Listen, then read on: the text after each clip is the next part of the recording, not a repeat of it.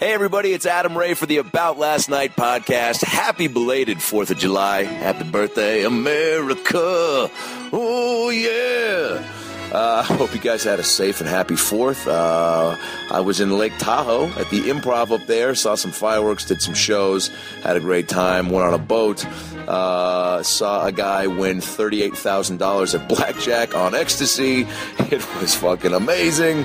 Um, back in Los Angeles, getting ready for some shows. Um, I will be at the Punchline in San Francisco, July 23rd through the 26th. Uh, I will also be, uh, where also will I be? I'll be at the On improv, July 15th. I'll be at the Ice House, July 11th and July 12th. Uh, and the Comedy Store and the Laugh Factory uh, during the week. Check AdamRayTV.com for all the tour dates. Follow me on Twitter at AdamRayComedy. Of course, pick up my album Pop Tart Suicide on my website. Um, and if you're going to go see Brad Williams live, check out his dates at bradwilliamscomedy.com. Uh, July 10th through the 13th, he's at the Comedy Works South in Denver, Colorado. July 17th through the 19th at Hyenas in Fort Worth, Texas. And the 24th of July through the 27th in Kansas City at the Improv. Go to bradwilliamscomedy.com to get your tickets and follow Brad at Funny Brad on Twitter.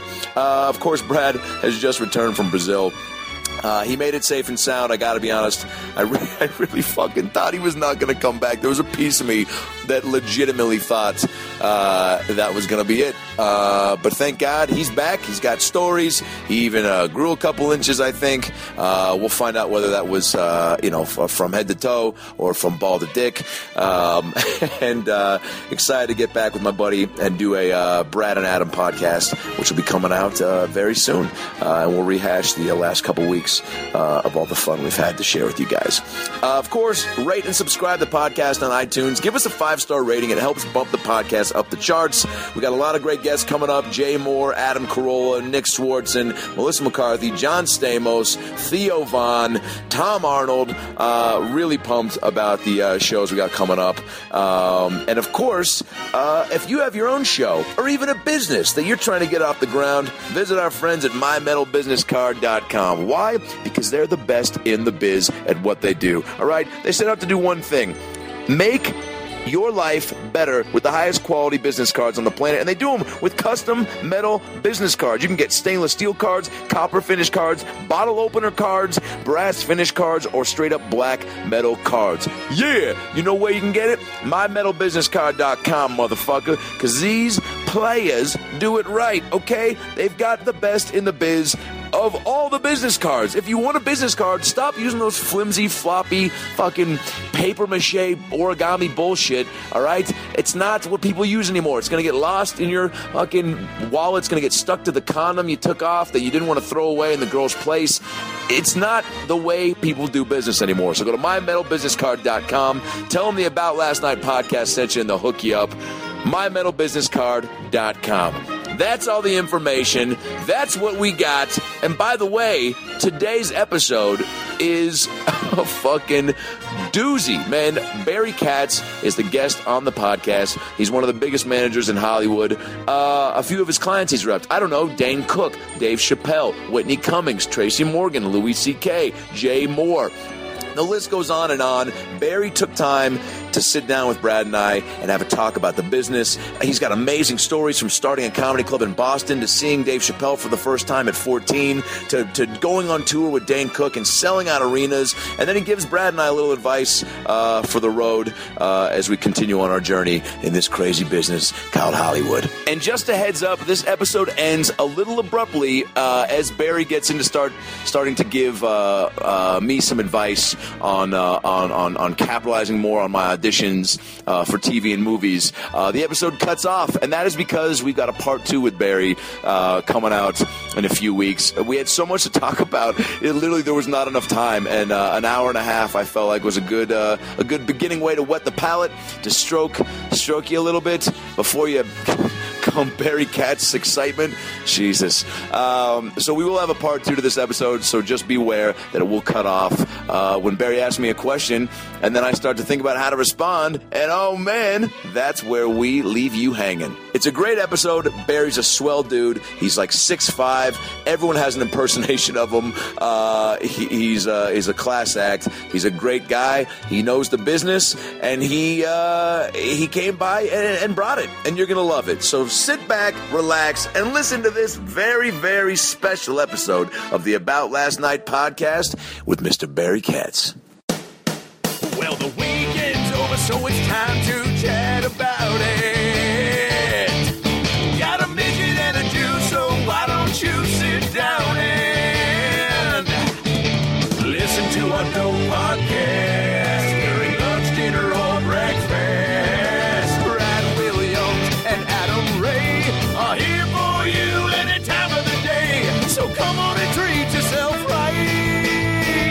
It's about last night. Yeah, uh, we're here in the 28th floor in Hollywood with the most incredible view Yeah. in an office I've ever seen. This is amazing. In the in the office of the great manager uh, Barry Katz. All right, I made the I, Yeah. made, I made the cut.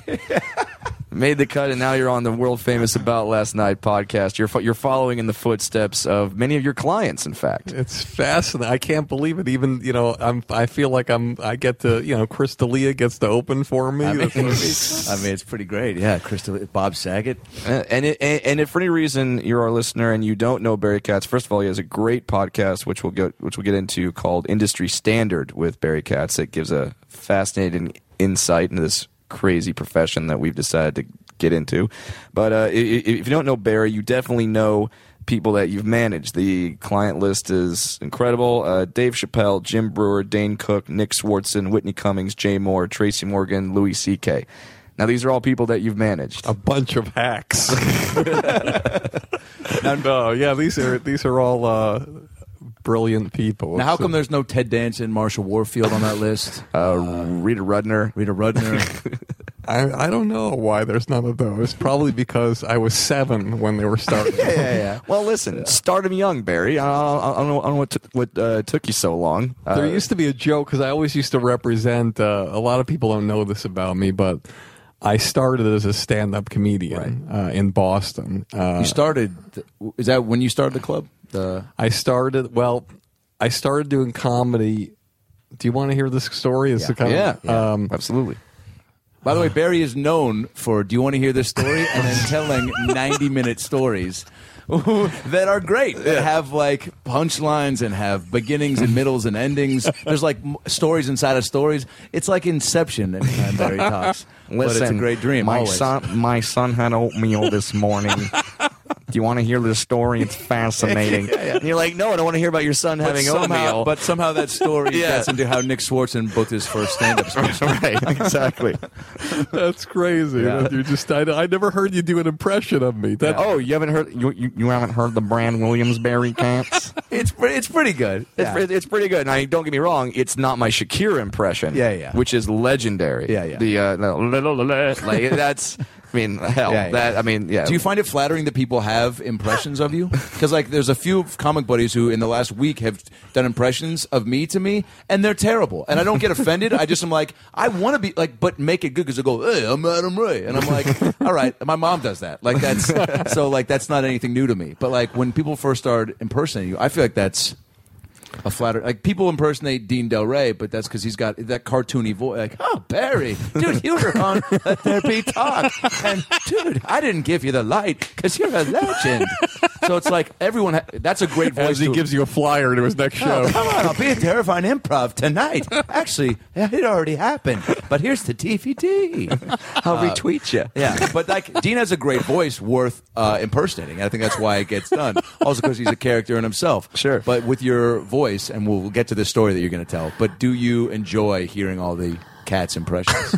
I do. I mean, I, Yeah. I've always loved the art of roasting and people shitting on people, and people have imitated my voice since I was a little kid, and I just oh, for real? yeah, and it sounded like this when I was a little kid too. Just as So, so, so you were like uh, th- in third grade, going, Listen, man, if you represent our team on the kickball field, give me 10% of your juice boxes. I'll just need 10%. You get to call me coach. I get a coach credit at the end of the season, but I'll put this team together, man. That is an actual recording of me on the kickball field. Yes. Do um the East? Okay, so tell the story. I was going to ask the East, the shitting on people in the East Coast thing. I've always heard is a very New York, Boston-y thing amongst comics, right? Uh, Well, it's weird. Like when I was growing up, and I will tell that other story. I had like uh, Jesus, just trying to put some music to this story. incredible the way you're. Is that music that you wrote, or I don't know what's happening. Okay, there we go. that's the edit point? Yes, absolutely. No, I, I had like really I sucked my thumb until I was like thirteen. I had like Well, you were doing it when we walked in here, so I want to say, is that, Yeah, I don't know if you've truly gotten Yeah, it. I don't think that's a I had like not that I don't have huge teeth now. As Jay Moore says, I could eat an apple through a white picket fence with the way my teeth are. but I had huge buck teeth. Wow. I wore braces for six years. Wow. And all through school, I was like, you know, I you don't really make friends when you have teeth the size of Mr. Ed. You know what I'm saying? Yeah, with what- braces around. What do them. they call you? Because I was a fat kid and I got some pretty inc- nicknames that I look back on that I'm like, that's like incredible that you would think of that as a kid. Because usually it's you're like, I'm sure you got, hey, big teeth, or I I what was didn't else? I didn't get shit on as much because I had two friends that were really really I don't know why they befriended me, but I had two guys who were like the most popular guys, but they loved hanging out with me because I was funny and I mm-hmm. was always entertaining, Yes. and, and they would love having me around. So I I spared the wrath of. But I, I, you know, later on, I didn't, you know, I didn't go to my prom. I didn't get any action. I wasn't one of those guys who was like making it happen, like Brad Williams. I mean, my God, this guy, I've never seen any. If I could just have like a fraction of the women that this guy has, it's just insanity. I've never. You'd have a full eight women. yeah, yeah. With a Wait, are you saying if you want a fraction of the dwarf women he gets, or of the real? I the think he normal? does. Uh, we, I, I've had various meetings with Barry. He's like, Bran, how does it work?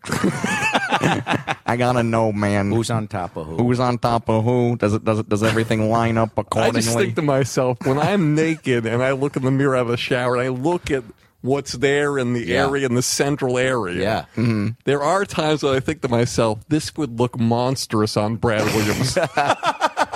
I was waiting to hear another dwarf name, but I didn't know you were criticizing about Bradley. But I, you know, well, I, I, you know what, and that's that's the kind of manager you are. Even even when you're naked, you are still thinking about your clients.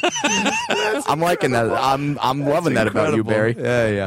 Um, this podcast is going nowhere. this is great. No, this is hey, this is wh- this is our this is how we do it. Um, all right, so um, You're you're you're, you're starting comedy in uh, in in in Boston. yeah, you Yeah, started so doing I'm sorry. So I Yeah. started doing stand up.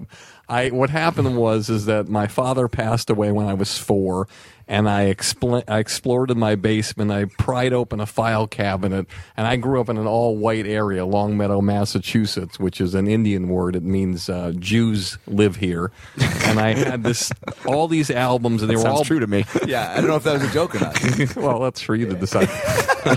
and there were all these black albums of like Dinah Washington and uh, Louis Armstrong and Nat King Cole and the Supremes and and Shirley Bassey, and there were three albums in there that were from white artists, and they were all comedy records. Jonathan Winters, comedy and tragedy. Genius. Uh, the Smothers Brothers, right there. Oh, there you go. It was was Crabs Walk Sideways and Lobsters Walk Straight, and there was the Button Down Mind of Bob Newhart. Oh wow. And later on in my career, for those in your audience who don't know this, Bob Newhart was a guy who did you know bits on television, Bob Hope specials, things Bob like that. Newhart He did show was lot- legendary. like in Bob Ho- Yeah. Ho- Bob Newhart special, uh, and also the show later was legendary. But early on, Warner Brothers called him and they said, "Hey, we want you to do a comedy record." Mm-hmm. And in his stutter step way, he said, um, I, "I don't know how to tell you this, but I'm I'm not a comic. I just do sketches and things." They said.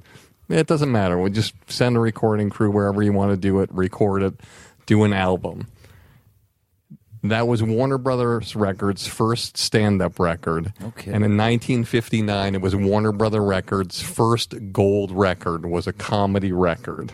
wow. Shit. Nice little and bit so of that trivia. so I memorized all these bits from there. was I gonna ask that, memorized a came here. famous mm-hmm. routine from there uh, called the driving instructor. And for those of you who, who are in comedy, and I recommend very few things, but but back then when you listen to comedy, you know, like you go to a show right now, like if Brad or Adam were to do a show, and you were to see them get the kind of response that let's say like Bob Newhart got or or Carl Reiner and Mel Brooks doing the 2000 year old man you would think they were bombing because back then people were doing humor where people they it, they watched comedy like sort of you watch a television show and you're just going Enjoy it. yeah. yeah that's nice that's good Wow. and so and so Bob How would they gauge if they were, I mean, you great or not? I guess.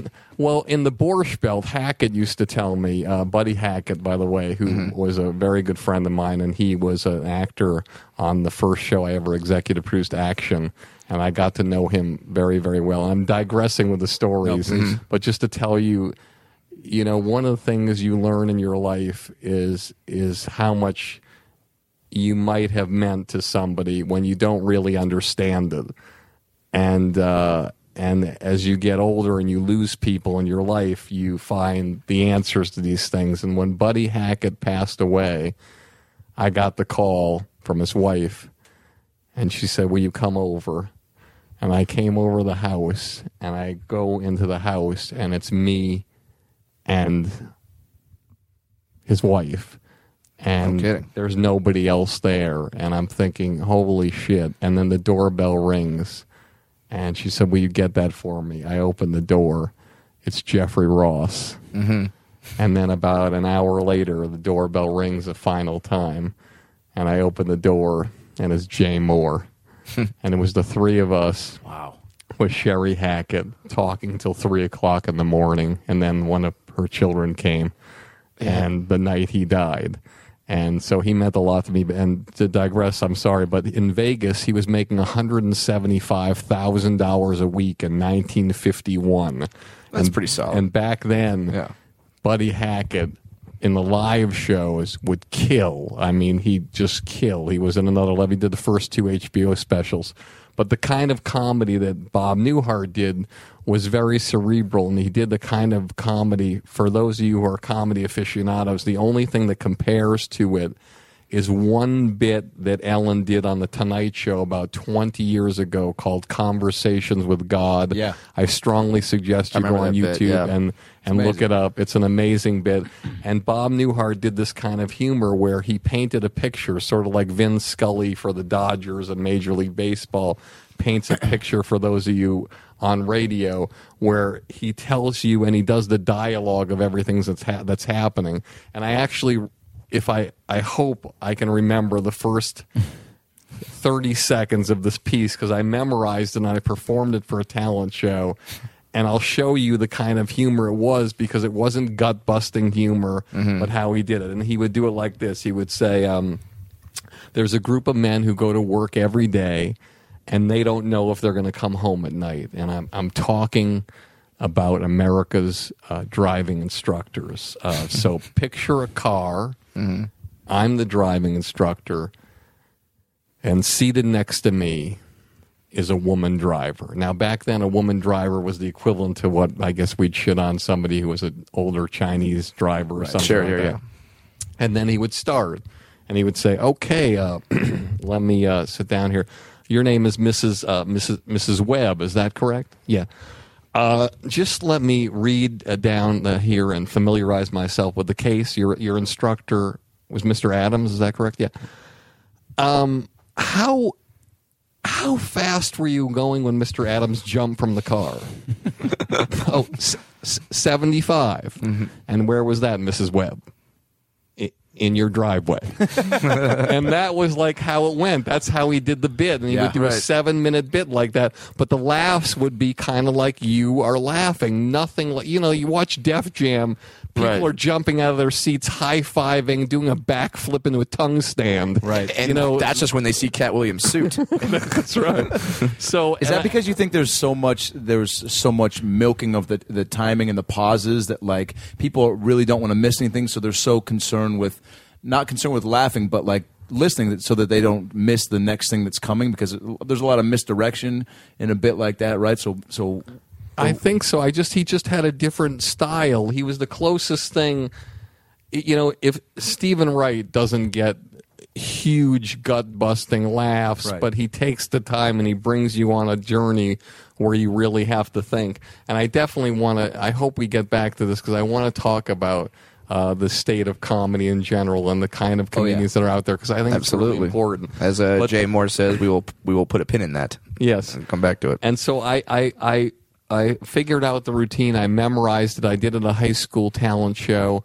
And then um, I started doing it at open mic nights in, in Boston. And the first open mic night I went to, actually, it was a fluke, uh, sort of, because there was a blizzard in Boston in 1978 where the whole town was shut down and I'm in the middle of Kenmore Square. And if you've ever been to Boston, Kenmore Square is like the center where three major streets come off of it Commonwealth Avenue to the right.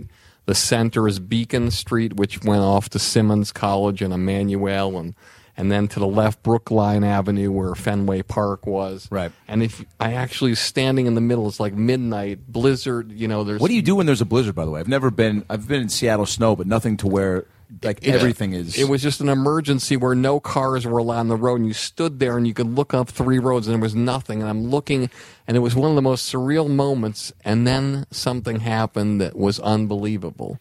I heard laughter, hmm. and this was a defining moment. and it was in- so quiet when you heard that, right? yeah, and it was a defining moment in my life because I looked to my left and there was an old brownstone pub, and ironically, the name of the pub, Crossroads. And I walked up the stairs, and there was a, a young man on stage who looked like a young Larry from the Three Stooges, and he had a foot on a stool, and he was strumming a guitar, and there was about 30 people there. Mm-hmm. And I'll never forget this. He said, Rachel, my dear, wish you were here. How I missed her. And he's strumming the guitar, and he says, having sex with Rachel was amazing. it was like a concert. Frisbees would be flying around the room. Beach balls would be hitting me in the head. And every time she wanted more, she'd light a match. Thank you. Good night. And he just mm-hmm. walked down the stairs and into the night and, disappeared. nowhere- disappeared. Yeah. And that was the first comedian I ever saw that was Steven Wright.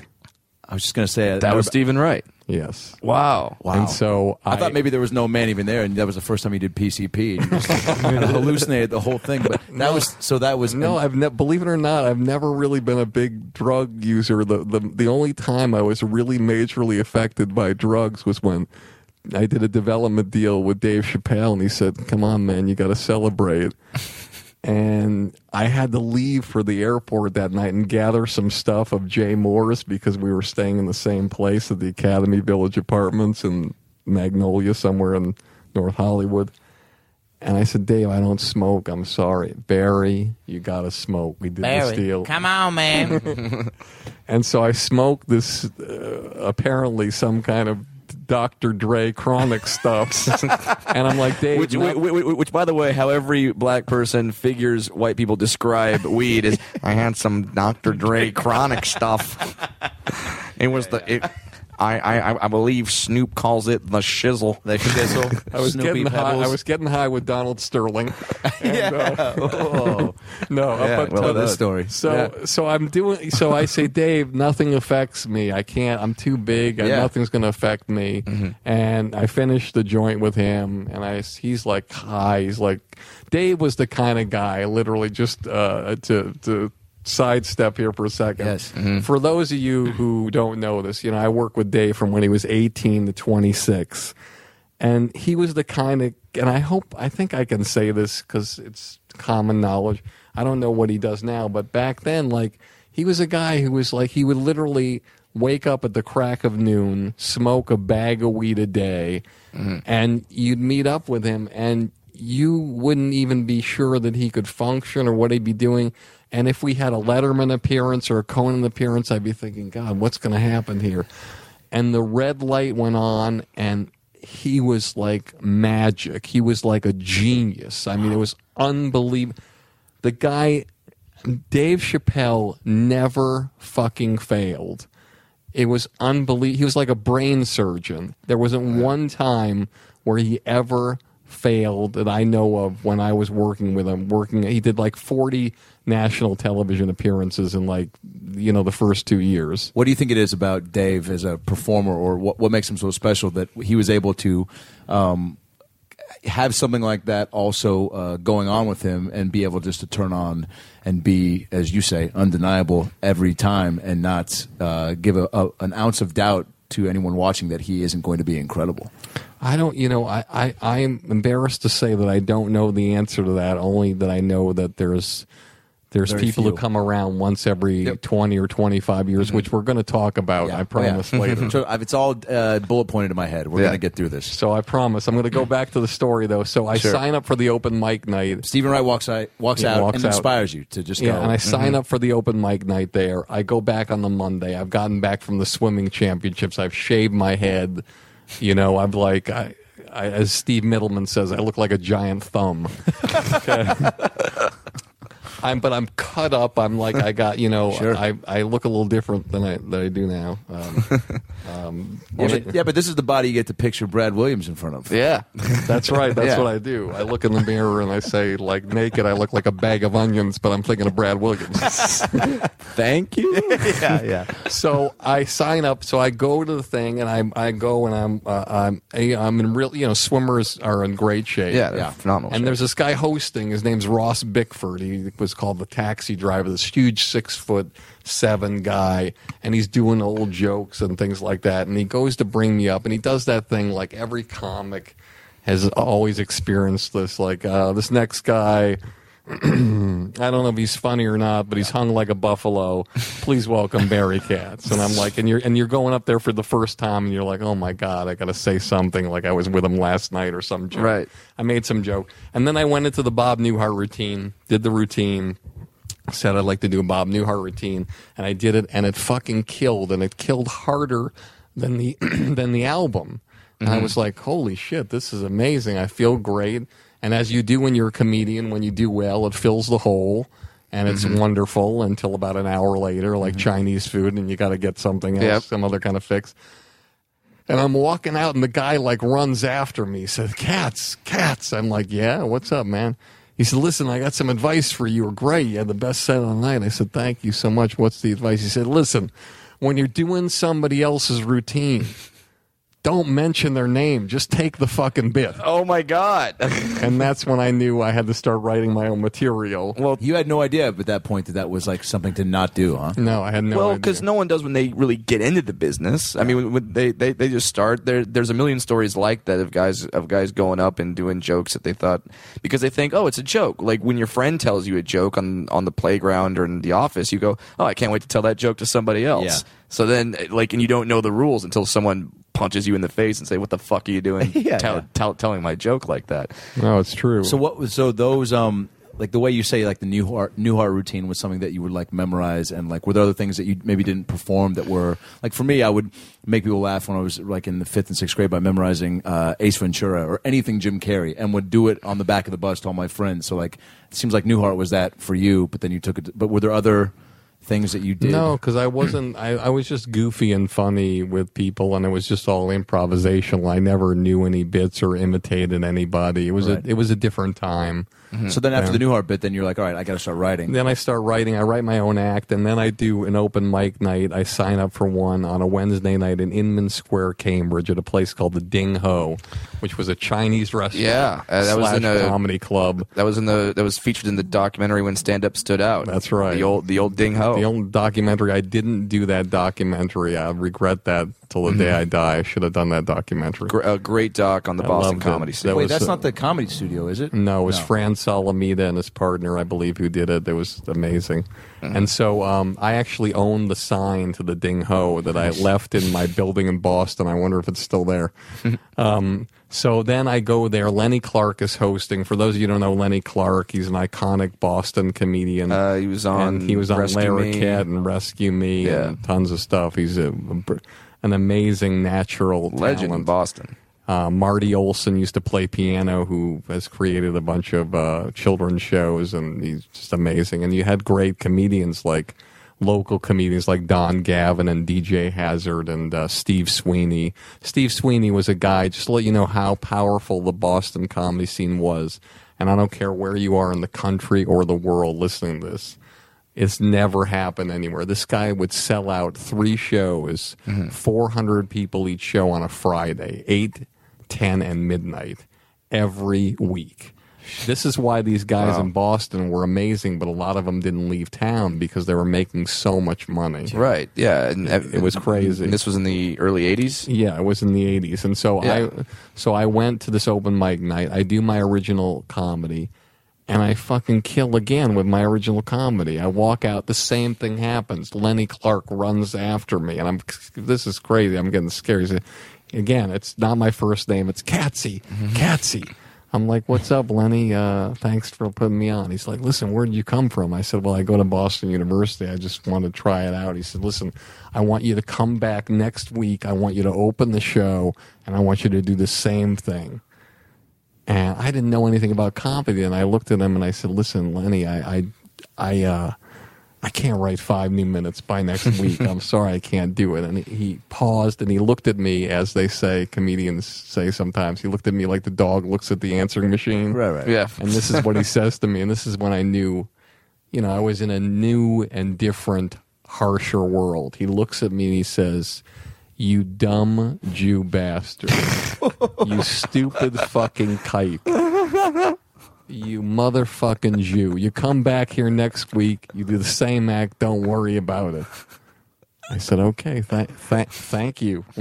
And you thank someone too that Uh, used such thank you derogatory for language calling towards me you. a, a, a heeb kike Jew bastard. And so, so I come back the next Which week. coincidentally is your email, right? At AOL.com. Yeah, yeah, right. Keep you bastard at Yahoo. Or I think you're still a, a Hotmail guy, or I don't Yeah, all all those young I- comics out there, send send Barry an email this week. Yeah. Oh Jesus! Um, and so I go back and I look around this Chinese restaurant slash comedy club, Mm-hmm. and it looks like the same neighborhood people. And I go up to Marty Olson and Lenny. I'm like, listen, guys, I seems like the same people. oh, don't worry about it, Barry. It's okay. Right. So I go up. I do the same thing I did last week. Crickets. Oh, yeah. Nothing. Like Yep. complete bomb. How did that make you feel after feeling ah. the alternative? I just felt awful, and I just felt I, I I literally didn't do comedy again for like six months. Wow. I was so depressed about it, and then somebody asked me to open up for Franken and Davis at Boston University, and I decided to do it, and I think I got a standing ovation doing that, and they said, okay, maybe I should continue doing it. But I, I realized about comedy why I didn't want to do it anymore so much is I, I liked being I, I didn't feel like I was in control. I felt other people were in control. And it was a different time. Yeah. Because now I think comedians are more in control and, and Sure, between all the avenues that they have via podcasts or YouTube videos or uh, the content that they put out themselves, yeah, they are. They they are in control of their own material. But back in that back in that time, it was just you're you're, you're trying to get on the Tonight Show. You're, you're trying to get someone to discover you. You're trying to get someone like you're you're you're waiting for a gatekeeper to Yeah, come I to you and say you're famous now. the goal, I mean, as a comic back then was just uh, if you could do the, if you could do the Tonight Show, it would be the. You know, I interviewed Henry Bushkin, who was the manager lawyer for uh, Carson, and you know that was the whole that was the whole thing. Is just you just wanted to do that, but it's a different time now. The goals of of comedians have have changed, and I think Sure. Now could- somebody just wants to get featured on a BuzzFeed, some bullshit like the top ten comics to watch in the northeast part of Orange County. Like somebody just wants that type of accolade to go. All right, I'm do like the the, the opportunities for uh, mini validations. I think are much greater. Well, I think that's true, and like, and I I loved, and so I started running comedy clubs because I love that world, and I had like God knows fifty different you know one nighters and and comedy clubs in New England. Was doing really well, and then I moved to uh, New York and opened a comedy club in Greenwich Village, uh, where um, uh, right around the corner from the Comedy Cellar called the Boston Comedy Club, which Right. was there for like twenty years until I moved out here. And Who came through that Boston Comedy Club? Oh my god! I mean, this Jesus. this is the this is the thing. Like I always, I always loved young comics who weren't given a shot, and people like Chappelle and Jay Mohr and uh, Breuer and Darrell Hammond and uh, you know all these people who And you would find them, or they would just hear about the club, and then you'd. I would find them because I was out in the clubs all the time. And uh, something Neal Brennan said to me, which was fascinating. He said that in his entire career, there isn't anything in his career that's happened Yeah. That hasn't happened from him hanging around the comedy Yep. club. We were just talking about that on the way over here. Yeah. I actually brought when he did our uh, podcast. I brought brought that up because I, I loved him making that point on uh, on the industry standard with Barry Katz. Uh, but that Available on uh, iTunes. but uh, it's so true, and I think that is. Um, I mean, that happened for Neal at like what ten or so years ago when he started, and I feel like that's still just as Well, true it- now. yeah, it, it, it's something that uh, I like to tell comics is when they're when, when when they're getting started up in Hollywood, just be around the scene, hang out, see see what it is, see what the experts are doing, and just have people start associating you with being a comedian. Like if, if you're seen in a comedy club, they go, "Oh yeah, that guy he's all he, he's always here. He must be a comic." Yeah. And I don't, you know, and what's weird is I I didn't always take that tack that Neal said because I always felt comedy clubs and I still feel this way and and but it's just how you navigate around it. Hmm. Comedy clubs are cancer. I mean everything about it is cancerous because every single person at that comedy club this is the thing that it's the unspoken thing is that if you're a comic and you're walking to a comedy club and you're doing a set, no one wants you to do well. No one wants you to do better than them. They all want you to fail before they do so they can get there first. They're all going to walk up to you and say, "Hey, uh, did you go on this audition for uh, you know the Tidy Bowl guy?" uh, no, no, I didn't. Oh man, it was a great audition, big money too. should have gone out for Should that. have gone Yeah, out yeah, for yeah, that. yeah. You know, you should be so famous by now. It's unbelievable. What's uh, what's uh, up? what's what's up with that? What are you doing? Oh, by the way, is that your drink? It is. You had one earlier, didn't you? Too? Yeah. So you're drinking a lot. That's good. Yeah. and people and these comedians, they're like, uh, as Whitney Cummings would say, they're emotional ninjas. they know how to fucking get to you. And so I used to always tell comedians, which apparently I'm I'm wrong about because Neal says you should always hang out. You should hang out if you have mental toughness. But if you don't have mental toughness, get in and get the fuck out. Yeah, I agree with that. Well, because it- it- because it'll it'll just crush you like a bug these these rooms and where Yeah. these people Yeah, are. and you need to have your wits about you for the road that is about to uh, uh, you're about to travel on. That is the comedy world, because I feel like um, as uh, as you're saying, like it just it is crushing. I think even I don't know if it ever gets to a point to where it can't be crushing. I mean, even for the guys who are still doing theaters, I mean, there's got to be an element of just loneliness that still seeps in, or I can assure you because I have been in, and I don't I don't think it's wrong of me to tell this story.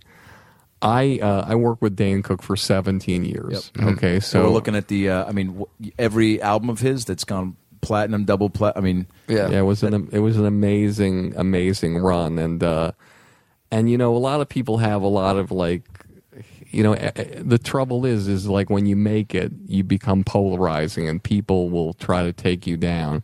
Sure. It doesn't make any difference who you are. I can guarantee you, Louis C.K. has more enemies now than he ever had in his life.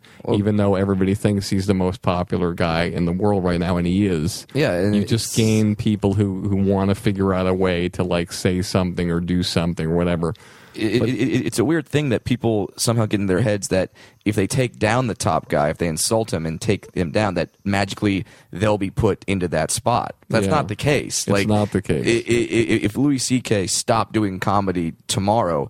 You're not going to be the guy that's just automatically put up there and is given an HBO special every year. You have to have the talent to back it up. You got No, it's Put in true. that work ethic. So you got Dane before he uh, you got him when he was Oh, when he was just a young young kid before he did anything. Before he just let him in or his half hour oh, before anything. when he was wearing tank tops. that was a that was a uh, a very very um, pinpointed decision to wear the tank top. Yeah, That- Really? And that show, that was an interesting show. That was the first half hour special, and I Right. made an agreement with Comedy Central that he would be allowed to do an hour, just so I would have the hour to have to know that I had it. How do you think to pull something like that? I mean, and that's obviously I've heard you make a lot of um, maneuvers like that. Which You have heard that? Yeah, which have Yeah. which I mean, but shit, you, I who doesn't want somebody in their corner that is thinking outside the box like that and is willing to make those types of yeah, there- arrangements? yeah, there's that story, uh, and and maybe we, maybe we could tell it briefly when uh, they they didn't let you in the Montreal Comedy Festival, and then Oh, you yeah. set up like your own Montreal Comedy Festival, and like got all these comics development deals because of it. Yeah, what? what- I mean, I mean, uh, what's that story briefly? Like, What happened? Briefly, how do you even say that word in this office right now? uh, yeah, true, true, but like, yeah, that was an interesting time. What happened was, is I'd I'd gotten a lot of people into the festival. I had a great relationship with the guys at the festival, and then this one year, whatever it was ninety three or ninety four or ninety five, I, I think it was ninety four or ninety five. I uh, they didn't pick anybody I represented to go in. And I, that was unacceptable to me. I mean, I I couldn't understand the possibility how they couldn't choose one person that I worked with. I brought them so many great people. Yeah, and the Montreal Comedy Festival, for those who don't know, most prestigious festival, most prestigious comedy festival around. People, there's tons of industry there. People get deals there. People get discovered there. Big things, big things happen there. So to be shut out as a manager, it's just you're you start panicking. and and so I mean I never one of the things I should share with you guys and I don't know and I think this is something for anybody in any profession I don't think you can panic I don't think mm-hmm. you can ever panic in terms of anything you always have to you know handle things in a way where you believe in your heart you can come up with a solution calmly and effectively because you're never going to do well as I say you know you don't see Tom Brady in the huddle uh, okay, guys, I'm a little anxious about this. I know there's two minutes left. Maybe I don't know. Maybe we'll win this. Maybe we won't. It's like you, you know, you just got to go. You just got to go and make it happen. So what I figured is that I You see could- Peyton Manning doing that though. By the way, go Shut- Seahawks. Go shut Seahawks. Your damn Uh, go mouth. Seahawks. DeMarcus Ware is going to end your life. no, but you know the Peyton Manning. I'm glad you mentioned Peyton Manning. It's it, this is what's great about comedy, and this is what everybody should know. Things, you know, rules are broken. You have a guy who's 15 years more experienced than one guy who mm-hmm. gets the shit kicked out of him, and this young guy who's never been there before makes it happen. That's the metaphor for our business. If you want to make it, if you want to do anything, if you're testing for a show, everybody's got to direct the movie first the first time. Everybody's got to do their hour the first time. Mm-hmm. Everybody's got to book a television show your first time. And you got to beat people who've been doing it multiple times. Right. And that's the way it is. So with Montreal, what happened was is that I called around to the different comedy clubs, the Comedy Nest, I'm sorry, the Comedy Works, Jimbo, and asked him if I could have uh, Friday, Saturday, and Sunday during the festival myself. he said no. Called a few other places, and I called the late Ernie Butler, who had the Comedy Works, and he agreed without even knowing me. I sold him on the fact that I'm going to bring all these comedians down, and I'm going to have uh, six different comedians on Friday, six different comedians on Saturday, six different comedians on Sunday. Now, back then, no email. Yeah. So then I did a plan where I put two ads in the Hollywood Reporter and Variety, which were big at the time, which aren't as necessarily big right now. Three thousand dollars each. I didn't even have any money. I was just doing it. I put it together, and then I made. I talked to every comedian and enrolled them that I knew into flying themselves out there, putting themselves up, and uh, With the guarantee that they with would the be- guarantee that I would get I would get industry in to see them before I even knew that I could.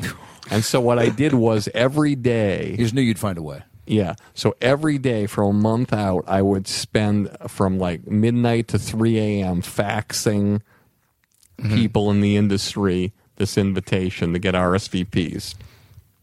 So we get out there, 225 industry people show up through the three days to watch people like Chappelle, Jim Breuer, Wanda Sykes, Tracy Morgan, Darrell Hammond, All clients of yours. and all clients all at the unknown at the time. Time. all unknown at the time. Yeah. What the and I got five development deals, and no one else in Montreal got a development deal that year. And uh, what? and the people from the powers that be in Montreal Mm-hmm. flew to L.A. and they had a talk with me, and I I never uh, I never did another one of those again. But uh, That's incredible. I mean, Yeah. is that a no? That's a pretty known thing that's happened.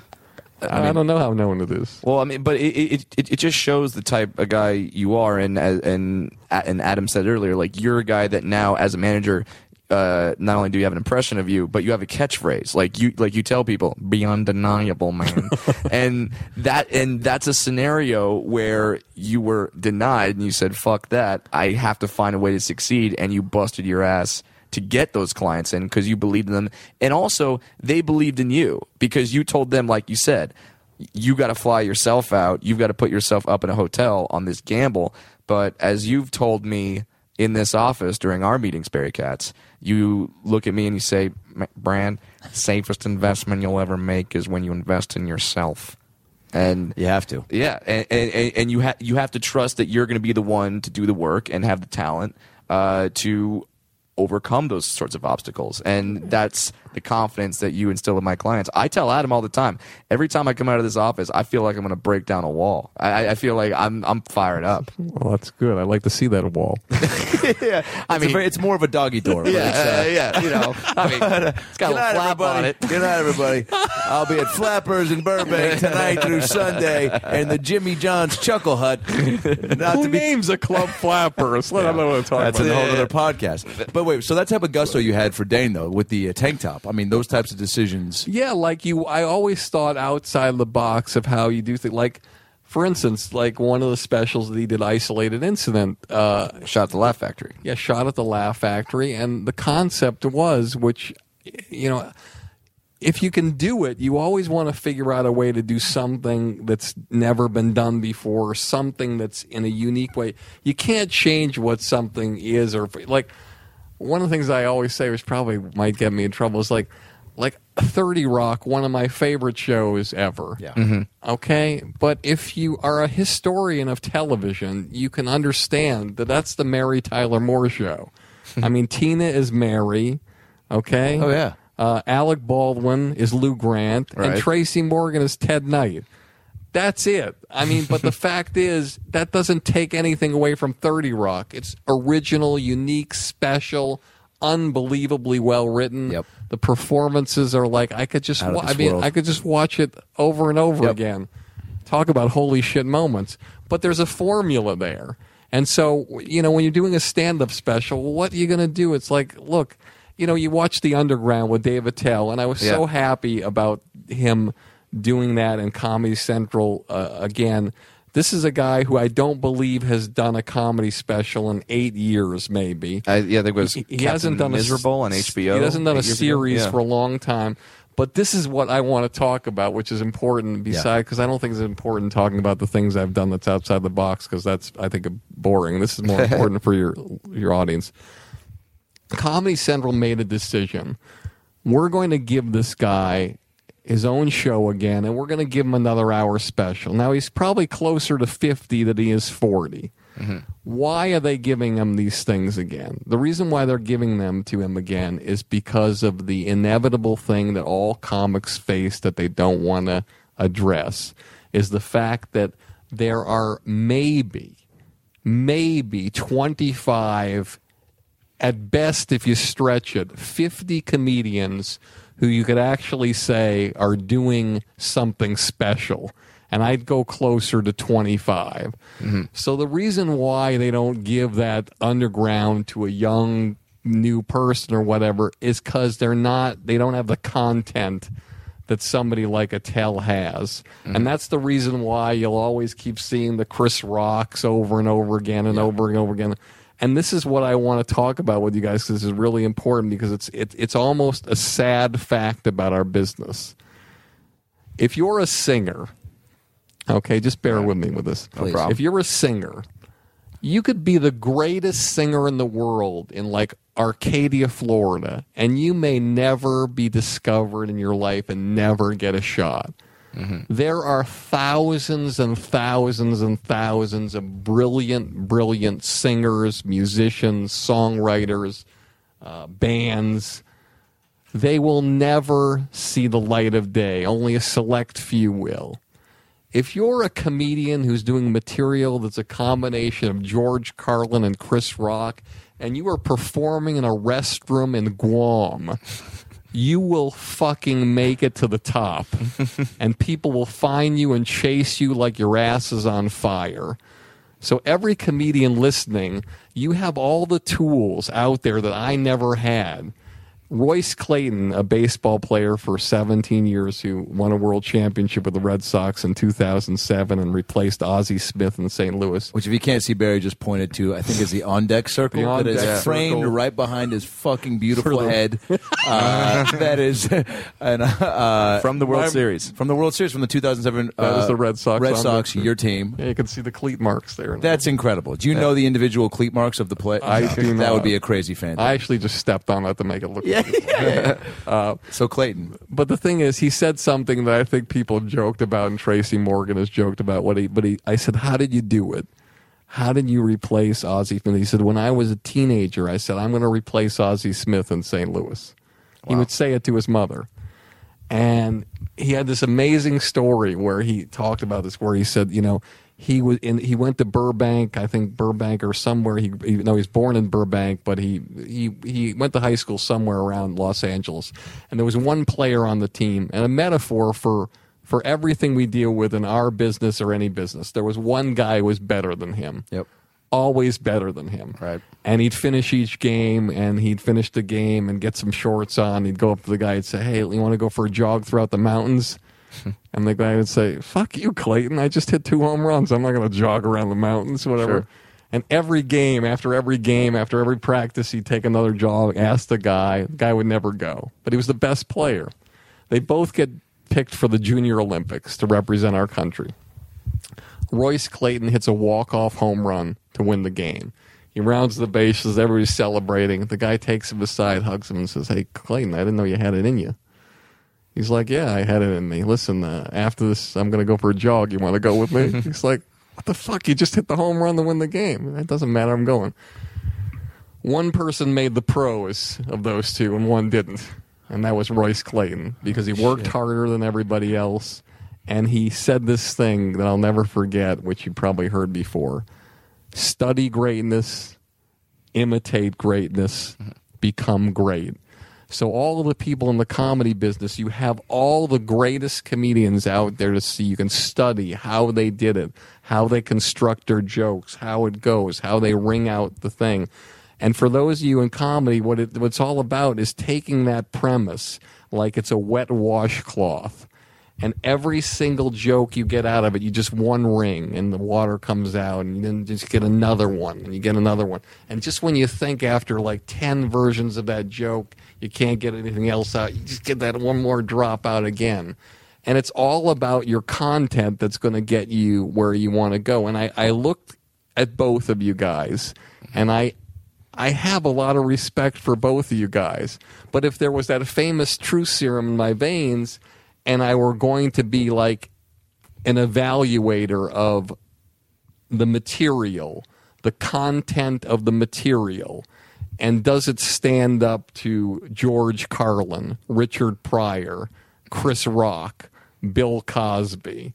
And even you guys with the serum in your veins would say, no, it mm-hmm. doesn't but you know what the greats have done and you know what they the kind of comedy they do but sometimes what happens is when you get into a certain mode you play into a certain kind of comedy like just for instance and i know these are difficult conversations but i think No, it's this is great. I'm- I'm like listening for instance intent, like yeah. your comedy set brad for the underground i just got Right. the link i saw it mm-hmm. and just like you guys know you fucking destroyed Well, thank it you, It was sir. unbelievable. The performance was great. The way you uh, presented the comedy was great. The timing was like cast iron timing. You look good. You look good. The relationship with the audience was great. Everything was great. There was only one thing that could be your downfall Okay.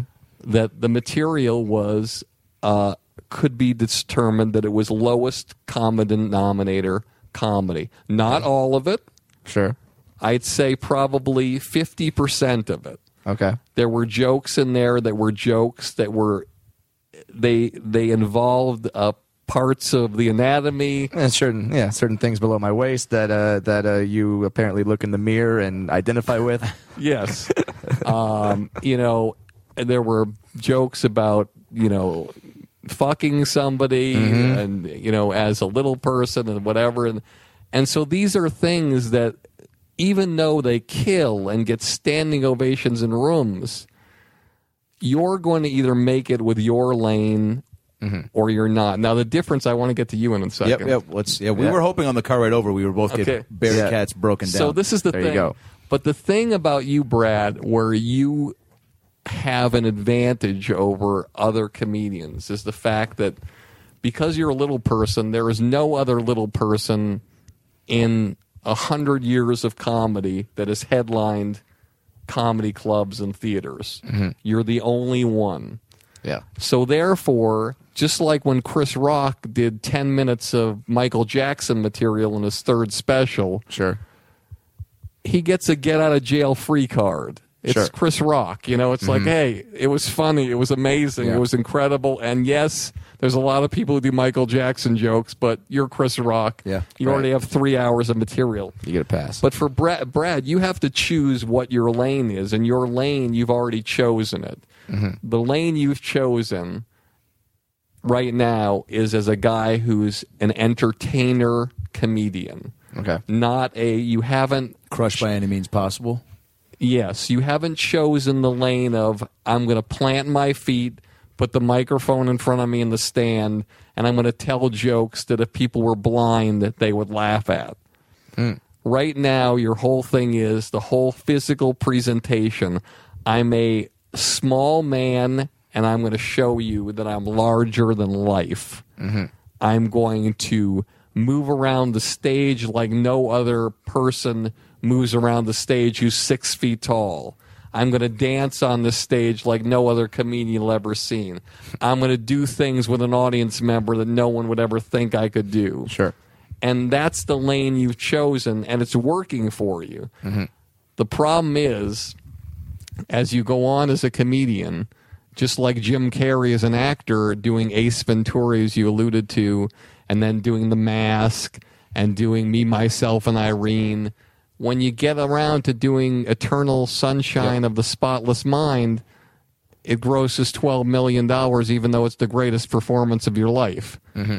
Because people don't want to see you do that anymore. They Right. just want to see you do what they know you to do. Right. So people are coming to see you do that thing, the legend of what you do. Just mm-hmm. like, and I don't, please don't take this as an insult because you're not this kind of comic.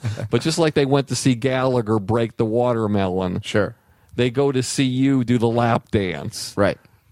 Just like when they go to see Craig Shoemaker, they go to see the Love, Master. Yeah, yeah, yeah. Do do you Okay. think? Do you think too that there's? I mean, like, uh, for where he's at in his career right now, though, that, that this is, uh, like, I, I think the comic that you're alluding to of him, like, really t- t- talking about things with the material being uh, something that blind people could laugh at. That that there's potential for him to get to that in like ten years. He could be at a different point in his life where that's more appealing to them. Where that's where right now this could be because obviously the, the the growth and progression of comics. That's why we keep doing it to see like where we'll be in Yeah, uh, five or ten years. what Louis, gonna do next? if you see an old tape of Louis, like It's a completely different in, comic. Uh, Oh, I mean, just wh- you can you make an active decision to be like I'm going to be this guy, or do you have to let it happen organically? watch Louis' Saturday Night Live opening? Yeah, Yeah. it was incredible. and watch the Saturday Night Live opening. Wonderful opening, incredible. But another thing you want to look at because there's three sides to every story. Look at how Louis might feel about other comedians who were performing back then and the things that they were doing that he felt were not the right things to do, like laughing at your own jokes mm-hmm. or telling dick jokes. And so when you look at certain things, what you realize is is that you're a comic when you're going and you're you're working so hard like Louis worked. And again, I the things I feel for Louis in my heart are just I have such strong, wonderful feelings for him because you know he. I, you know, I'll tell you a personal story, a really personal short story. When I, uh, a lot of people know this who listen to my podcast, but when I was um, 26, I was married and my wife passed away. She was 23. And my first Christmas, I was, you know, I didn't want to be around anybody. I didn't Sure. want And that Christmas Eve, it might have been Christmas. I think it was Christmas. I'm sorry, it was Christmas. I had one of those answering machines, and back then you had the answering machines that just you could hear what people, you know, people would call, would go to the answering machine. You could Yeah. hear the voice of the person. You're right. Uh, as as as they're recording it. And he called Yeah. me like every hour. wow. Barry, get out of fucking bed. You're coming over my house. I'm inviting you over my house. you're coming over. Calling and calling and calling to finally I picked up around like four o'clock in the afternoon. I said, What's up, Louie? And he said, Barry, you're coming here. You're coming to our house. And it was snowing out and it was crazy. And, and I said, Louie, I just don't feel good. You're coming. If I have to go over there and get you, you're coming. I said, Okay, I'll come over. And I went over there, and his whole family had presents for me. They had a seat at the table for me. I didn't know anybody. Wow. And I'll never forget that. And you know, he was always uh, wonderful to me, and and uh, and uh, his success it just it's it's so incredible to see. But also, if you listen to some of his interviews, when people are on their way up and they're working so hard, like he's he was working, and then you see other people doing better than you. No matter how great you are, it's tough to take. Just to use the Ozzie Smith example in sports, for those of you who don't know the history and lineage of it, Ozzie Smith was an ambassador to baseball.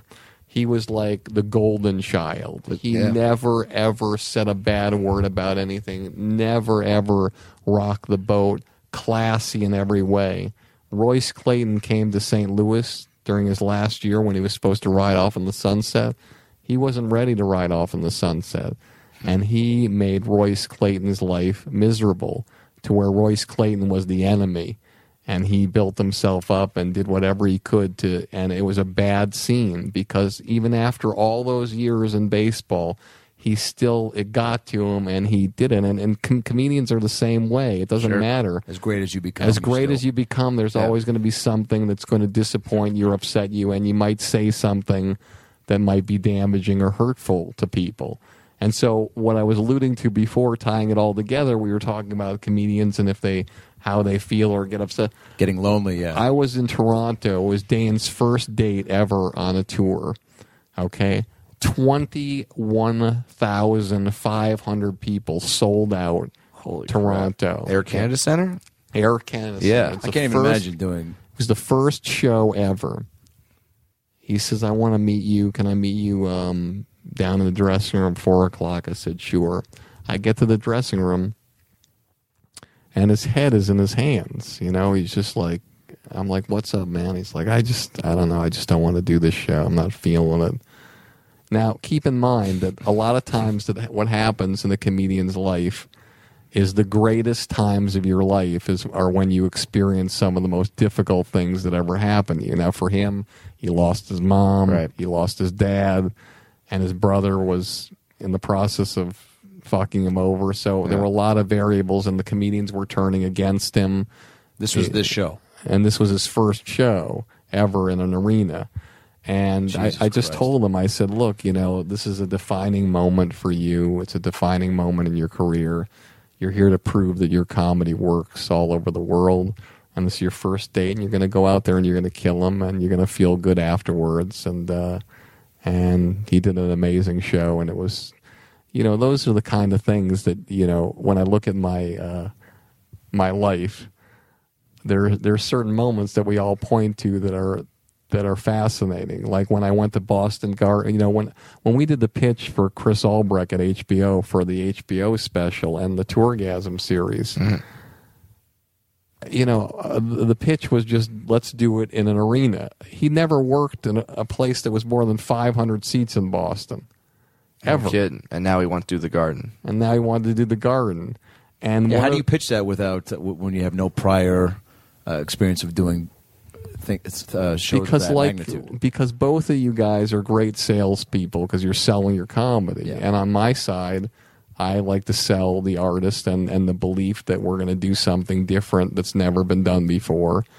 And uh, Chris Albrecht, to his credit, he he he hadn't bought anything from me in ten years because he was mad at me because of something that happened with Dave Chappelle, and um, he'll tell that story on the podcast if you listen to it. But he, he was really not not doing anything with that. Couldn't get him to buy anything. But as a manager, you can't say, "All right, well, he, Yeah. ten years went by." No, I, kept. I, would always keep going in and Yeah. trying, but you know, and he Sure. would never say that it was because of anything. And so, what's fascinating about the Boston Garden show, the HBO special, which was actually the first arena ever. I'm sorry, Toronto wasn't. He had this thing on MySpace where he had like 2.5 million friends or fans or however you yeah, describe he it revolutionized comedy that way. Dane did. and that concert, the first show on sale, we didn't know there was going to be a second show. We we had a goal for a second show, and he put it on a pre-sale where there was nobody allowed to get any tickets. There was no ad in any newspaper. There was no Facebook. There was nothing. There was no radio. Nothing. He had his computer. We set up the link on Ticketmaster for a pre-sale, and he made a little bulletin, and he pressed a button on his computer. And as I looked to the heavens, in two and a half days, 19,000 seats were sold out, and we rolled it over to another pre sale for the second show, mm-hmm. which sold out in less than a week. And he'd sold 39 or 38,000 tickets for one night with the press of a button. Not one person from the general public who wanted to buy, just who didn't have his code or wasn't on MySpace, got to go to that show. That's incredible. And wow, that's when you're sitting in that arena and walking around that arena in Boston Garden where you watch the Celtics, you know, win championships and and you realize 3 or 5 miles down the road you were in Kenmore Square watching Steven Wright or you were in your comedy club at Play It Again Sam's in a smoky basement doing the reverb for some comedian doing a parody of John Cougar Mellencamp. it lets you know how far you can come and how far you can go. And and and that's the thing like when I talk about comedy and I talk about comedians if you can figure out how to do the right kind of comedy you can I don't think you can fail unless you're an alcoholic or you're a drug addict or you're a asshole or you're a drama mm-hmm. queen or king.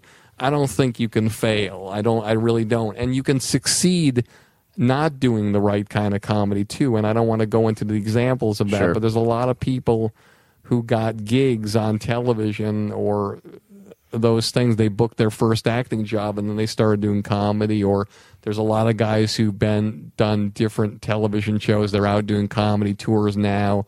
There's people who do radio or doing comedy now. And when you go to see them within five minutes you know that you're the material isn't the right i, I want to talk about somebody like somebody who i'm not even really that close with. For some reason i don't know why but when I go to see Jim Jeffries, mm-hmm. okay, I feel like my stomach feels like I felt when I watched Basic Instinct. Okay, I am uncomfortable. I am like really, really. If I have a girl with me, mm-hmm. I like, I don't even know what to say. But I will tell you this I know I'm watching greatness. Yeah. Yeah. I know I'm watching something that reminds me of what I used to see when Bill Hicks was working my club in the village. I know I'm watching somebody do something that's that's I don't think anybody does. Now, I'm not saying that I you know, I I feel great inside after I watch it. the thing I feel great about is the fact that I see somebody doing something that's extraordinary that you can't you can't watch that and as a relevant comedian and say, "Yeah, that guy's a hack." Right. No, It's impossible. The material is. I saw him, and I, on a night when I saw you destroy the place. By the way, uh, that was an incredible set you had that night. was it the Hollywood Improv that Yes. night with uh, me, Jim, and Jay Mohr? Yes. Cool, thank What a you. Show. That show would probably cost you like two hundred dollars, but I saw the guy do a bit on. I can't pronounce the name on the guy that with no legs. Oh, who Oscar got- Pistorius. Yeah, Yeah, I remember the bit. Yeah. the guy. I mean, the guy's acting out like uh, it's A like murder. a twelve minute bit. He's acting out a murder and crawling across the floor and dragging himself. It, it just.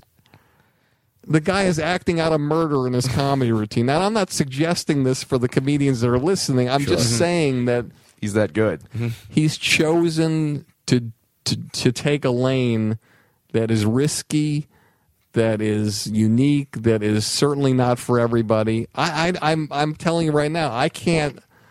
I mean, it it it the some of the stuff like he's talking about, like when you're I can't even say this, but.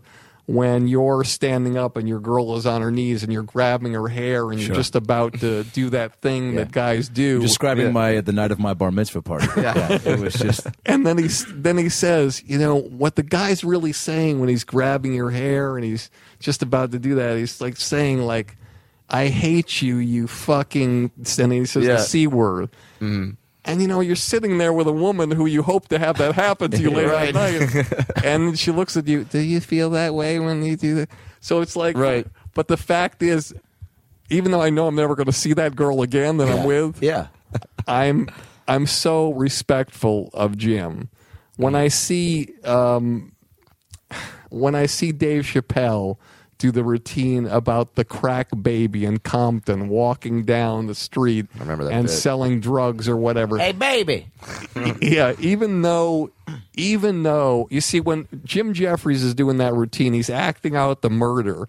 Right. What's crazy about what he's acting out is you can actually feel like this could actually have happened. Sure. When Chappelle is describing the three or four year old with the diaper, you know there's a one in a thousand chance that this could actually happen, but you actually feel believe it. Yeah. like it could happen. Yeah.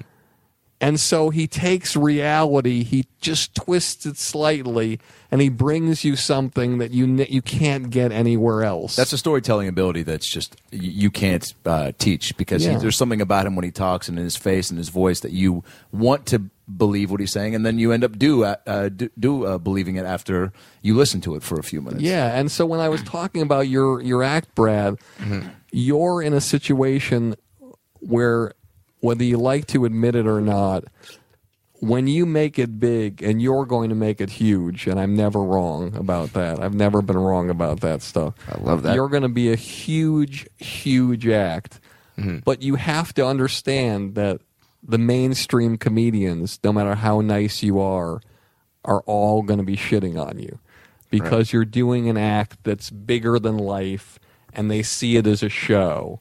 Mm-hmm. They see it as a show. You can just see, and I'm not saying he says this, but I'm just thinking to myself. You can just see insert comedian here as you're doing your act at the April Foolishness and back. Oh, great, fantastic! Right, I, I got to follow the dancing fucking midget. Sure. Well, I think You know- Bill Burr said it during the uh, K Rock April Foolishness. Yeah, I think uh, he was trying to work out a Hitler bit, and people were half on board with it. And he goes, "Really? I mean, fuck it. You can watch a dancing midget. I can't talk about Hitler for two minutes." Yeah. So Right. so there you go. So and it's like uh, Bill Burr is another example of a guy. uh, Bill, and again, I wish you were sitting here to show you how crazy our world is now. Where uh, Bill, what's happening with Bill now would never have happened 20 years ago. You're talking about a guy. Just so your audience knows, this is what's so amazing about Bill. Another guy I have incredible respect for. Yeah, one of the best work in the day for sure.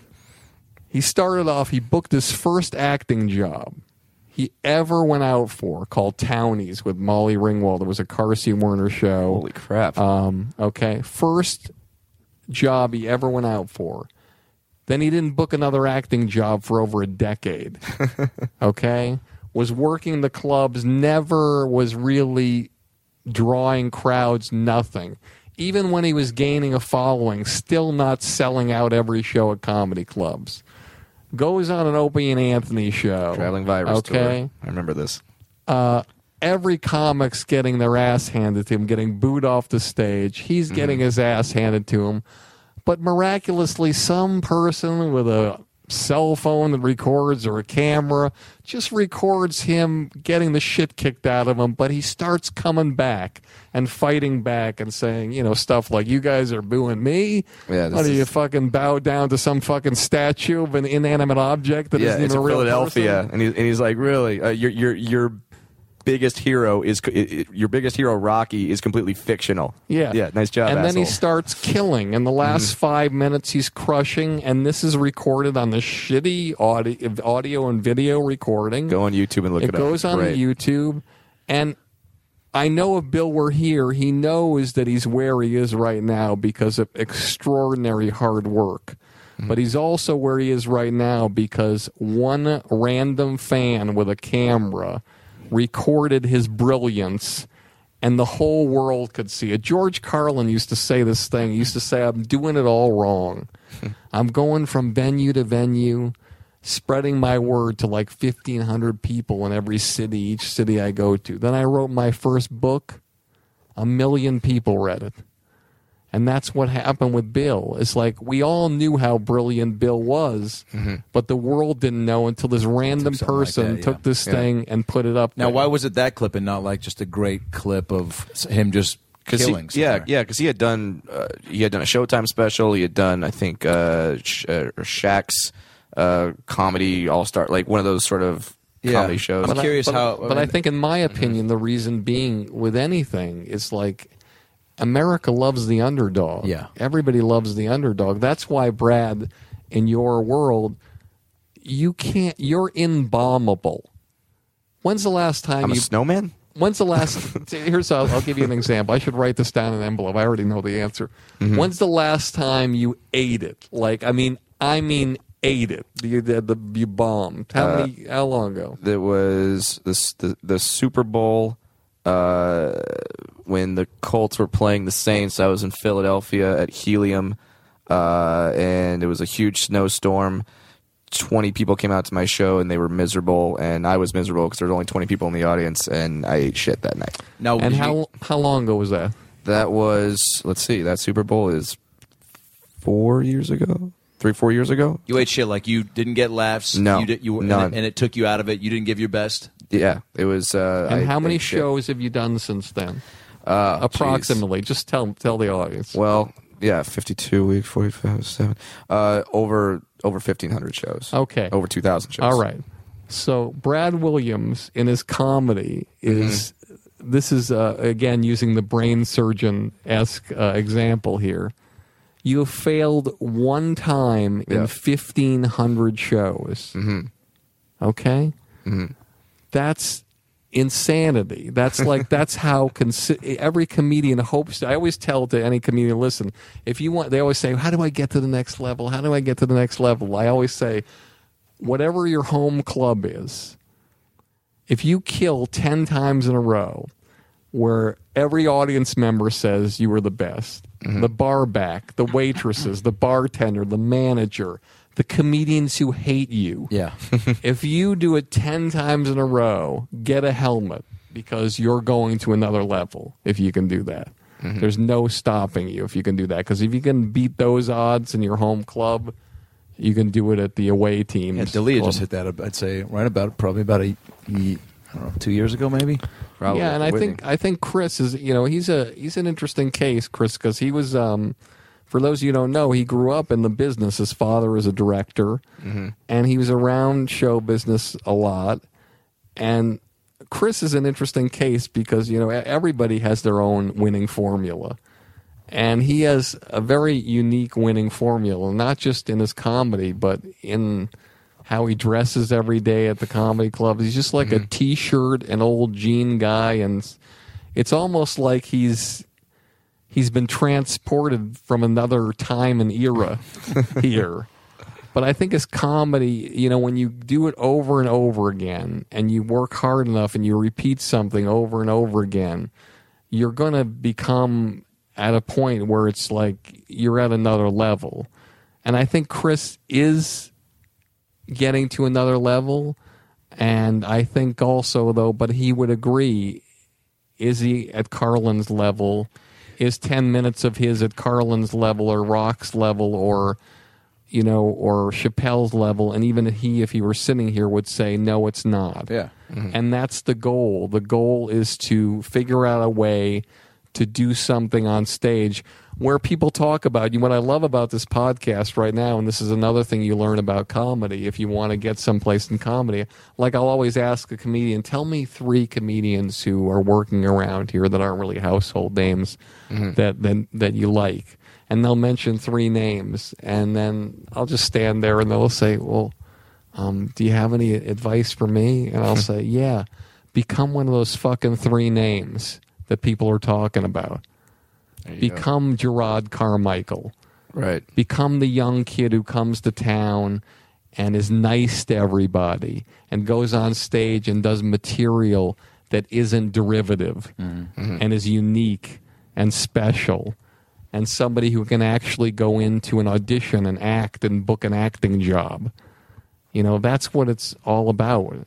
I'd love to hear uh, Brad's kind of just take on what you uh, told him about, like um, being in a place now where it is a very comic slash entertainer, and how, uh, or if he should stay in that lane, or if you think like you Yeah. you enjoy, like if you for yourself want to be in like 10 years from now having like less of entertaining and more leaning on that mic stand and talking about Right. some well, and and it's funny because I've had this conversation with and not so before. concerned with like the big laughs, which I know is. I mean, I think we all are. You and I both at this point. Like that is, you want to put on the best show possible. Sure. And and since we are trying to still climb to a point to where we're have. Um, you know, maybe the, the respect from not only our, our fans but our peers, but at the Mm-hmm. same time, maybe we're losing something by being so concerned with the quality of the Yeah, show. well, and uh, and I wanted to test this. Uh, Barry had told me this. Uh, Barry, you told me this in in, in, in this office before. Like this, uh, you talked about your Mount Rushmore comedy, and would George Carlin do a lap dance in in his act? Would Chris Rock do a lap dance? And I thought about it, and I needed to know was I a good comedian or was I just an okay comedian? And then when, when, I do that lap dance in the end, that's when I get everyone to stand up and applaud. So I, I took it out. I, I, haven't been, I haven't been doing the lap dance for the last three months on the road. And the fact that uh, I remember it was the, it, was the first weekend I, I, I did it was in uh, at the Arlington Draft House, which Adam, you and I have both played. Great club, and they had come there, and some guy even yelled out five minutes into my set, "We're gonna see the lap dance," Yeah. and, and I, I knew, nope, not tonight, not gonna do it. And I and I did my act. I did an hour. I said thank you. Put the mic back in the stand, standing ovation, and, and, and people still came up to me afterward and said, "Dude, we've seen a bunch of comics here. This, this, this is the best show we've seen." I thought, okay, I think I've got something here. How'd that make you feel? Better than any standing ovation I've ever gotten with the lap dance. And you know what's incredible about what Brad said? If you're a comic, you know, every comic out there has a routine normally that they feel is their closer. Mm-hmm. Maybe unless you're Kirk Fox and you have, you know, you just have all different bits that Yeah. you feel like you could close in everywhere and you're you're going in a different style and direction, which is incredible. But but every comic has a bit that they feel, hey, this is the thing I'm going to close Yeah. on. You know, this is when Kevin Meaney was touring. It was "We Are the World." He used Yep. to do all the, you know, uh, Pablo Francisco for so long had the little tortilla boy Yeah. bit. That was that was the closer. Right. and so and so for Brad, that closing bit and the lap dance, that's like. That's like his life is blood. That's like his firstborn child. It is. So for him to go on and take that safety net out of his act, that's one of the riskiest things the comedian could ever do. It's like a, almost like a guitar comic uh, who has this big closer with the guitar says, you know, I'm not going to do the guitar this this Yeah. this particular thing. Yep. Uh, And- uh, so- Nick Thune's been doing that recently and having great sets. Yeah. and it, it, it's been so fun to watch Nick put down the guitar and still going on stage and like, yeah, you're you're just a talented guy, Nick. You don't necessarily Yeah. need the guitar. It certainly is a fun thing that you do, but you don't need it. You're great. And I, wh- what is what is the balance though between like because I feel like taking out a big like whether you know there's some comics that end their uh, acts on whether it's a lap dance or musical cues and they'll do a big like miming a big driving to thing and and pretending you know that there's different songs and a medley of uh, a compilation of songs that they're doing different act outs each to each you know track um, and then people that just close on strong bits. Like before I started headlining, I thought I was going to have to, you know, I do music. I even do like I have this background with puppetry and stuff. And I was like, maybe I'll do some of that in my because I, I thought before I did it, I was like, oh, I need to have some sort of big. This is a show. I need to have some sort of. Also, the performer in me was like, I need to close on something memorable. and then I hosted for Greg Giraldo, who was you know one of my favorites, rest in peace, at the Irvine Improv, and I saw him every night close on a different closer, and I was just like, "Holy shit!" and uh, up until that point, the material had been so great, and his crowd work, and it was just like he ended on that and said goodnight, and I was, you know, I'd seen other people do that, but. Uh, for whatever reason, like the way maybe him switching up the closer, but just ending on a strong piece of material and then leaving people walking out going, y- you know, remembering um, a lot of people just walk out sometimes with that last thing that happens being what they take the whole show from. So maybe in a way that lap dance was like erasing a lot of great material Yeah. you know you could have had. But I walked out being like, God, that was incredible, and I remembered more of his material because of that last bit. Um, so I mean, I guess what at what point do you need to? I mean, it's Brad said he's made an active choice to cut the. And I, I think it's really uh, incredible what he did. Now I don't. I know what's going to. I mean, what's going to happen in your career? It, it, it doesn't matter. Whatever it is, you're going to have people that are always going to try to take you down, Brad. That's the way it's Sure. going to be. Yeah. So I didn't say that to you to stop you from being a great entertainer, mm-hmm. because the thing is, is that I know as you grow, you're going to have like when Dane toured. The amazing thing about him was a third of his act was really smart. The atheist bit was a, an incredible bit, bit, yeah. like a 12 minute bit, incredible.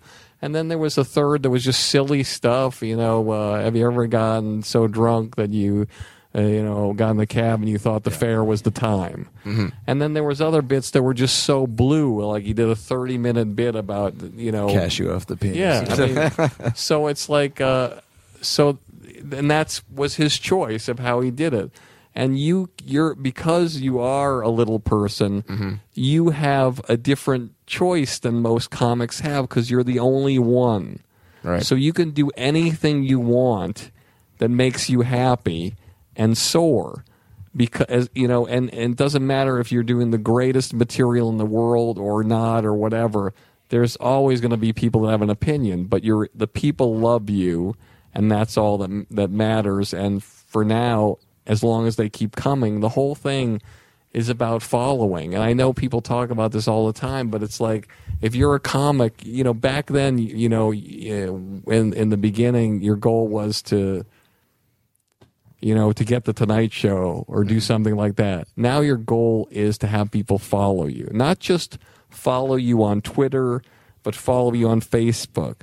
When you're in the comedy clubs, follow you to the comedy club. From the comedy club, follow you to the theaters. From the Right. theaters, follow you To a to, TV the show, TV to a shows. From the podcast, TV everything. shows to the podcast. From the podcast to the movies. It's all about your audience, bring your audience where and having the comfort that they want to go wherever you want to go. And I think we should talk about your act for a second. Yeah. Let's do it. Let me just tell you too. At, at a taping Ray. of uh, Whitney, uh, the TV show with Whitney and Chris, you told me um, uh, again. You said uh, I'm, yeah, I'm gonna, that I'm going to be a star. That you're never wrong. You said uh, you've got the looks, the charm, the uh, the the chops, and then you said stay away from. I think pussy and booze and drugs, and I said I can Eh, try. two out of three ain't Uh, bad. yeah, yeah. Um, and uh, Have and you ever been to with a little person? what's that? Have you ever slept with a little person? No, but I've seen Brad almost naked, and I feel like that's like close enough. Like, yeah, yeah. Um, Through- great, great through- ass. Through osmosis, he yeah, has. Yeah. Um, But and, what uh, I, you you forgot something I did tell you though that I, I why I believe that you were going to be do really really well because you have the ability to book significant acting jobs. well, Which you- we saw from uh, the two hundred million dollar two hundred forget- million did you movie, The you forget that? uh, yeah. I mean, but you, I, what I remember, you, you said though, because you'd asked me. This was, I think, before I got in the heat, and you said uh, about being undeniable because I'd been through a two solid pilot seasons of getting not testing, but getting a lot of callbacks and then just not going further. And it happened again this pilot season. And um, to to the for the first point to where my you know manager and agent were starting to think if there were other things that I could be doing, and they're maybe thinking I was over preparing, like trying to you know trying to come up with a reason why it didn't happen, um, why I didn't book a show this season, and um, you know I would comfort them by telling them uh, I'm great in the room. I don't over prepare when I coach with anybody. Uh, a lot of it is for the uh, I'm already coming in with my own um, uh, preparations, and a lot of it is is getting to have some uh, uh, doing it out loud with somebody else, and then people that know me and know my strengths and weaknesses to able to throw things at me that I can uh, take to make adjustments or not make adjustments. But then I'm I've gotten to a point where I really do well at throwing all that away when I get in the room and just try to be as present as possible and and. But you know, you get to the point where you're starting to break it down. Like, are you trying to? Are you being too funny at the beginning? Are you trying to be get them to like you too much at the beginning? Like, there's always things you try to you dissect when it's not when you're not having a booking. And after the heat, you know, there was a part of me that was like, all right, at least I'm going to get into more rooms and whatever. I know this isn't going to mean I'm going to start booking every show and people are Sandler's not going to throw me in every movie now. It doesn't work like that. But um, Did you get in more rooms? yeah. And I mean, for stand up, I started headlining every weekend for the last year, and but for the uh, and a lot of generals and a lot of things, and but there was no immediate. This you know this last pilot season came and went, and there was no uh, nothing I uh, you know got attached to, and um, for me, I know how this business works, and I know that like it's. let's- let's- I was laying the ground level. Let's break that down. Yeah. But you, I remember you saying that the Whitney taping, like, why aren't you at one point? Because I expressed my frustrations, and you said, why aren't you being undeniable? I said, "Why aren't you being undeniable?" But I did say, I, again, I'll reiterate Yeah. that you do you did have the skill set to book significant acting Yeah, jobs, and I you. felt that from you. Thank you. But let's go back. You want to go to my act or my acting? Uh, Let's, stories? let, Yeah. us just talk about the acting here for a second. By the way, this couch is very conducive for therapeutic purposes. Yeah, no it's- kidding, It's right? very. We're both set up. I haven't This got. couch Maybe we is- should talk about how my dad cheated on my mom first before we get into all this. we're going to get to that in a second. yeah, no, no, no. Um, this is this couch is like the it's very large. It's great. this is uh, an interesting thing I'm going to ask you. Okay. Yeah. All right. So you said four years. Okay. Yeah. In four years, um, tell me approximately how many auditions you've had in four years. Oh Jesus! If you had to guess. I mean, I thought about this uh, about a week ago, and I Just and tell it me was the- overwhelming. Just tell me the number. Jesus, I mean, You over 100? Uh, Oh, of course. Go Yeah. be, I mean, Look at I'd him. say close to f- forty. I mean, f- I don't want to say five hundred seems too many. So, but I'd say up to like over three hundred probably. All right. Let's just say let's just say 400. Okay. Okay. Okay. Now, Brad's saying to himself 400. I get an audition once every 400 days. That's because there's seven roles Right. available for you a year. Exactly. So you're going out And, for it. It's like and, all right. si- and six of them go to Dinklage. that asshole. And the other one is because you can't throw a gold coin uh, at a leprechaun's ass properly. It. So 400 auditions. Yeah. Why don't you tell your audience how many auditions you booked? Out of those four hundred, Uh huh. six. 6 Six out of 400.